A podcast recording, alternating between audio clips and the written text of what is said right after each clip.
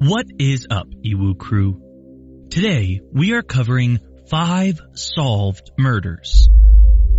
The first story begins with 79-year-old Beverly Bobrick, a kind soul who touched many people's lives in her community. As a devout Christian and the president of her church's women's group, she was beloved by all who knew her. Although she lived alone after her husband passed away, she always had the company of her loyal dog, Pepe. Neighbors knew her routine well. Every Sunday morning, like clockwork, the first thing on Beverly's schedule was coming outside to pick up her newspaper. So, when the morning of September 11th, 2005 went by, and the day's paper remained untouched in front of the elderly woman's house, they started to get concerned. A group gathered to check up on their neighbor and make sure that everything was all right. They knocked on the door. Nothing. Not even a bark, which was strange. Reassuring themselves that maybe Beverly and her dog had just gone out to run errands or were on a trip of some kind, they hurried to check the garage. But they knew something was wrong the moment they saw her car still parked inside. Beginning to panic, they strained to see inside the windows and doors, desperately attempting to catch a glimpse inside the eerily silent home. As soon as the group reached the back of the residence, their hearts immediately dropped. Not only had a large window been forced wide open, but the screen behind it was pushed in. From what they could see of the home's interior, Beverly's belongings and furniture were completely ransacked. And then Upon closer inspection, their worst fears were confirmed. Beverly lay lifeless on the floor of her bedroom, and Pepe, who most likely perished trying to defend his owner, was beside her. When the police saw Beverly's wounds, they said that the significant trauma to her head, as well as multiple defensive wounds, painted them a clear picture of the attack. Only one month after the murder, a man was arrested from a string of recent local burglaries. His name was Brian Vincent Stoll, and he lived merely two blocks from Beverly's household. Stoll was 19 years old at the time, and his crimes seemed to have a target demographic, the elderly. Specifically, he would wait until their homes were unoccupied and then loot the place, stealing valuables, cash, and prescription drugs. Maybe he hadn't expected Beverly to be at home during his intrusion, but all the same, it wasn't uncharacteristic of him to become violent when his robberies were interrupted by the homeowner. Due to his proximity to Beverly and his known criminal methodology, he was an obvious prime suspect in her murder. Especially since weeks before her passing, her house had been broken into while unoccupied. $80 had been stolen from her, along with some medicine, which deputies say must have been Stoll's doing as well. In 2006, Stoll confessed to numerous violent break-ins and was sentenced to 23 years in prison. Even with all their cause for suspicion, the police simply didn't have enough evidence at the time to prove Stoll was the perpetrator. So, the case went cold. But 14 years later, a single hair follicle they had collected at the crime scene would finally provide the breakthrough needed to put an end to Beverly's case once and for all. DNA analysis was evolving, and after years of trying, investigators were able to match that one strand of hair to Stoll. However, the police emphasized that this hair was not their sole piece of evidence against Stoll. Over the years, many local witnesses have come forward and shared their disturbing accounts of actually seeing Stoll and an accomplice on the day he had murdered Beverly. Multiple people gave accounts of witnessing the men disposing of tainted garments. Stoll even had the audacity to tell other people publicly that he had just murdered an old woman and her dog. 34-year-old Brian Stoll broke into Bobrick's home through a back window when he was 19 and beat Bobrick and her dog to death. Stoll is a convicted criminal serving 23 and a half years for break-ins and theft around that time with similar MOs. As 2019 drew to a close, so did Beverly's convoluted case. If Stoll, now age 34, was hoping to get out of jail after serving half of his 23 year sentence from 2006, that option was out the door when he was finally charged with first degree premeditated murder. Thankfully, Beverly's loved ones were able to get justice and closure after 14 long years of waiting. Now, our next murder case is of Adam Brundage. From 2004 to 2020, a man named Damon Smoot, Brundage's roommate and friend, lived a comfortable life. He stayed in a very nice house and drove an expensive car. He seemed to have it all. But these things didn't belong to him. He told people his old roommate had gifted these assets to him, but that was far from the truth. In reality, Smoot had been freeloading off his friend's property, whom he had viciously murdered in a jealous rage. And he got away with it for 16 years. Before Smoot's attack, Victim, Adam Brundage, had been a father of two children. He was only 26 years old, but was able to provide for his kids with the help of a $150,000 inheritance his father had left him after his passing, $80,000 of which he used for a down payment on a house in Quakertown, where he could live comfortably. His ex-girlfriend and mother of his children would visit occasionally. One day, he met a man named Damon Smoot through mutual friends, and the two eventually became roommates.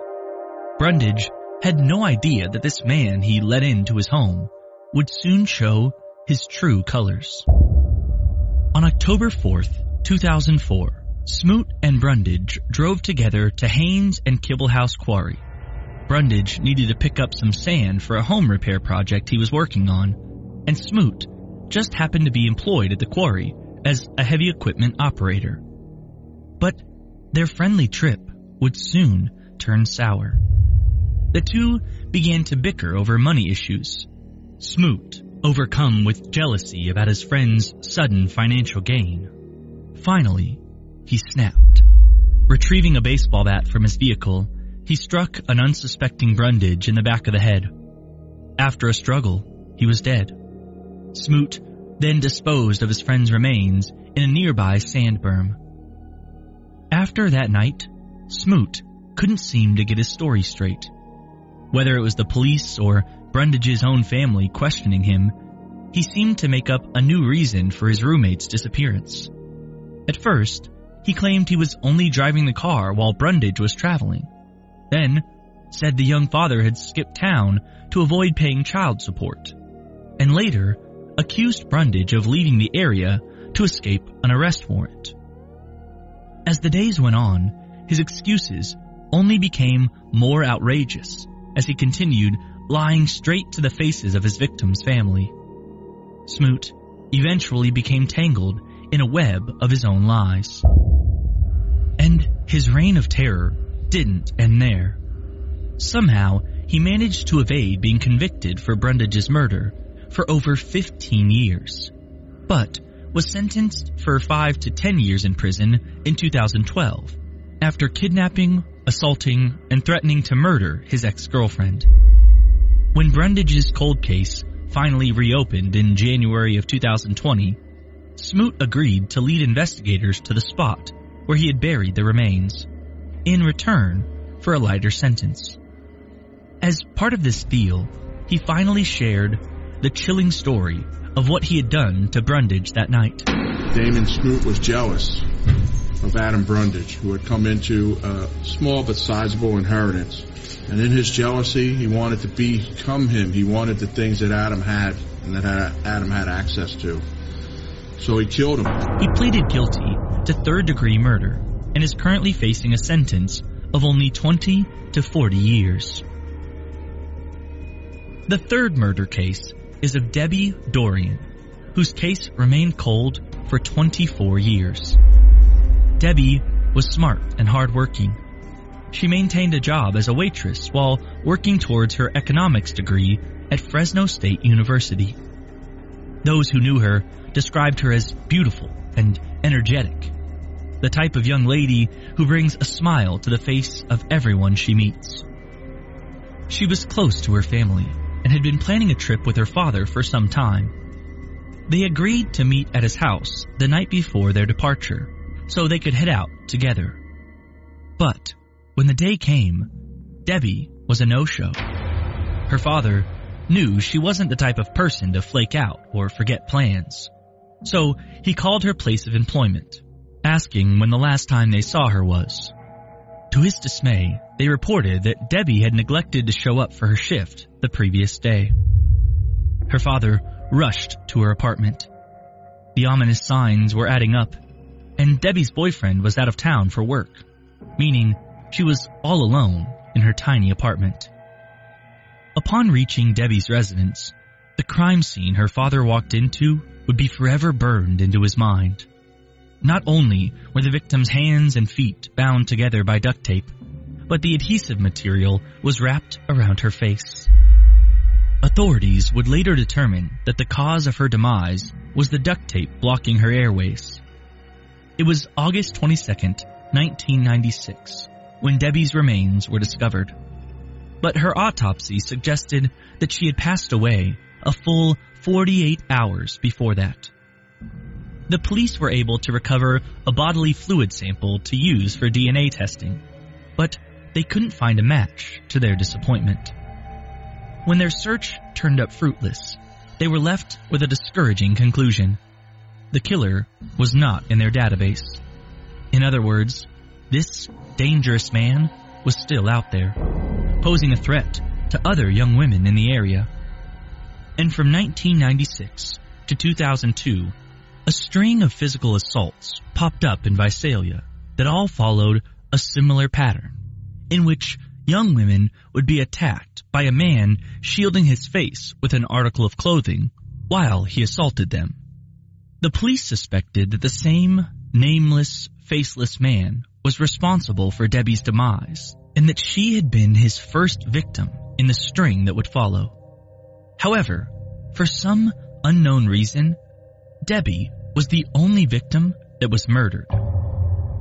In 2002, a girl was assaulted at a bus stop in Visalia by a man with a gun, and the DNA from that attack was finally matched with the sample from Debbie's file.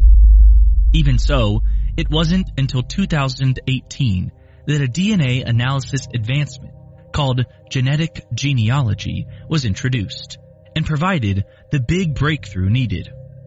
This technology was able to identify the culprit who had been the common thread between all the Visalia assaults. And his name is Nicky Stain.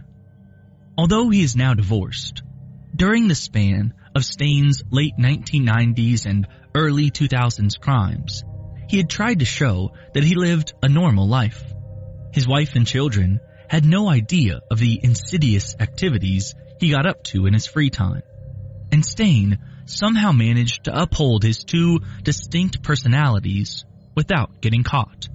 Like some kind of modern Dr. Jekyll and Mr. Hyde.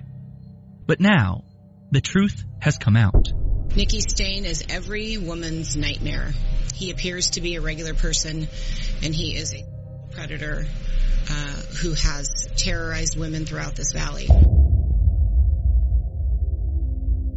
And Stain's days of masquerading are over. He was charged with the full extent of his crimes and is now eligible for life without parole and possibly capital punishment. The next case began when Renee Pagel was found lifeless in her driveway on August 5th, 2006, after what looked like multiple stab wounds. All eyes immediately turned to her husband, Michael Pagel, since the two were in the process of getting a divorce, and Renee had expressed to her close friends that she was growing increasingly wary of her husband's temper and wrathful anger. Besides, there were no signs of forced entry to the home, and no valuables had been stolen. Despite all these red flags, there was no substantial evidence to charge Pagel. Renee's community in Courtland Township, Michigan, grieved the loss of such a wonderful woman. As a local school teacher, she was described as being a light in many people's lives. She had even given her kidney to the father of one of her students. She was just that type of person, giving and kind to the very end. In fact, one of the reasons that she may have been helpless to her attacker was because she was still recovering from the kidney donation. As the years went by and Renee's case went cold, Michael moved with his and Renee's three children to a different county for a fresh start. It wasn't until almost 14 years after her untimely passing that authorities were able to arrest Michael on the grounds of incriminating statements he had made about his wife. One of these being journal entries detailing his hatred towards her. But authorities say that it was not ultimately a novel breakthrough that led to the closing of this long case, but rather a simple re-examination of old evidence, combined with the fact that Michael had really been their one and only suspect for 14 years. However, even now, Michael is shifting the blame onto someone else, his own brother. According to Michael, he did conspire with his brother Charles and planned out to pay Charles to do the deed. But Michael maintains that it was Charles, in the end, who actually committed the murder. He has used the alibi that he was at his mother's house at the time of the murder, and this excuse played a crucial role in his ability to escape conviction all these years. It seems that the two brothers may have purposefully executed the crime in this way to confound the police, because it presented them with the conflicting conclusions of the killer being someone who lived in the home, while the only adult who lived there had a solid alibi. It remains to be determined how the court will react to Michael's new story. But regardless of how he tries to avoid responsibility, he has already been charged with first degree murder. Luckily, two of his three children are already adults. But that doesn't make it any easier for them to come to terms with the fact that they have been living with their mother's murderer this whole time. This arrest marks the end of the investigation and the beginning of a courtroom drama that many have been waiting, even praying for. But whether the arrest is good news depends on who you talk to. Authorities say that Michael likely manipulated them over the years, trying to make them take his side. Our final story is of a bright young woman, Kelsey Smith. She was only 18 years old and had just graduated high school in her hometown of Overland Park, Kansas. The coming fall, she planned to go to college, and she was excited to show her school spirit by becoming a member of her university's marching band. Family and friends knew she was a go-getter and could do anything she set her mind to. However, Kelsey's life would tragically be cut short before she ever got the chance to achieve these goals. On the night of June 2nd, 2007, Kelsey was wandering through her local Target, excitedly searching the shelves for a gift. Her six month anniversary with her boyfriend was approaching, and like any teenage girl in love, she was taking this occasion very seriously, searching for the perfect present. She chatted on the phone with her mom while she shopped, catching up and discussing what Kelsey should buy. She was having a great time, but because all of her attention was focused on the task at hand, she was completely unaware that a man was stalking her through the store aisles. She wrapped up her phone call with her mom as she finally checked out and entered the dark parking lot around 7 p.m. Her house was only eight minutes from the target. So, when 7.30 rolled by with no sign of Kelsey, her parents began to fret. Her father worked in law enforcement and enforced strict household rules when it came to obeying curfew and responding to texts and calls. After frantically trying to reach their daughter, Mr. and Mrs. Smith knew they couldn't wait any longer and reported Kelsey missing. A few hours later, the police found Kelsey's vehicle across the street from the Target store. Strangely, none of her belongings had been stolen, but Kelsey herself was nowhere to be found. Mr. Smith's law enforcement experience meant he knew just what kind of twisted minds were out there, and he did everything in his power to find his daughter, knowing well that any time wasted could be fatal. Once authorities checked the surveillance footage in Target, they saw him. A young man had very obviously been following Kelsey with every turn she made in the store. He was watching her from afar, but when she got ready to check out, he exited the building. And that's where the footage ended. Kelsey's parents demanded that her cell phone company release her recent location information so that investigators could better triangulate an approximate area to search. But they were turned down, the phone company claiming that they did not have the legal right to do so. A determined FBI agent managed to reason with the Verizon worker. After doing some serious convincing, the employee finally conceded. Upon receiving this crucial information, investigators immediately searched the area where Kelsey's cell had last pinged a remote forest in Missouri.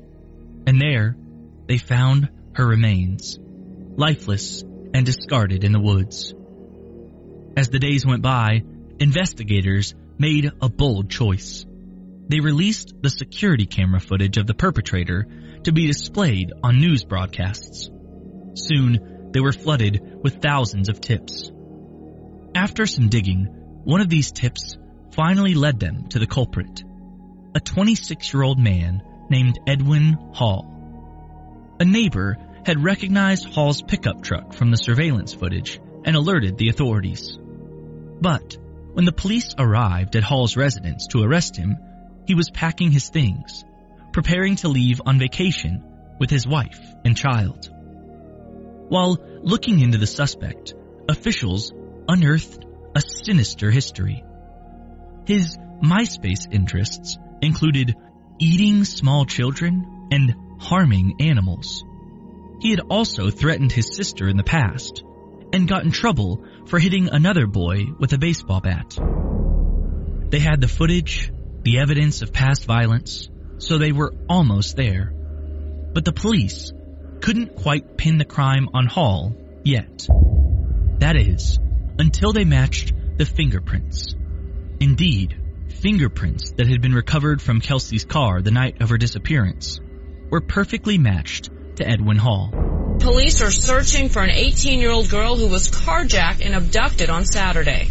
Authorities now have surveillance video from outside a department store that shows Kelsey Smith being forced into her own car. She hasn't been seen since. Cops found the vehicle at a shopping mall two hours after the initial incident, but Smith, along with her cell phone and ATM card, had gone missing. I'm so, so sorry for what I've done. That's it. That's all I can say. I don't know whether it was sincere or not, but kind of like everybody said in their statements, it, it really doesn't matter. It doesn't change anything. The criminal was then convicted of assault and murder. However, he accepted a plea deal in which he confessed to the whole crime in return for escaping the capital punishment. His story is harrowing to say the least. To begin with, Hall thought that she was 12 years old when he first saw her. He had been milling around the area all day, searching for a distracted or oblivious young girl to kidnap, and Kelsey just happened to be his unlucky victim. When he left the store before her, it had been to grab his gun out of his car, before lurking in the shadows until Kelsey came out of the store and that's when he threw her in the car. Upon searching Hall's house, a disturbing Celtic shrine was found in his basement, and this matched up with the eerie, pentagon-like shape that he had made with sticks and branches over Kelsey's remains. As tragic as Kelsey's story is, her parents have been advocating for the Kelsey Smith Act, which allows law enforcement to receive cell phone information from phone companies to expedite cases when a person is missing and in harm's way. If you enjoyed this video, be sure to hit the like button and subscribe. A playlist is going to pop up right now with more videos you'll love. See you guys next time.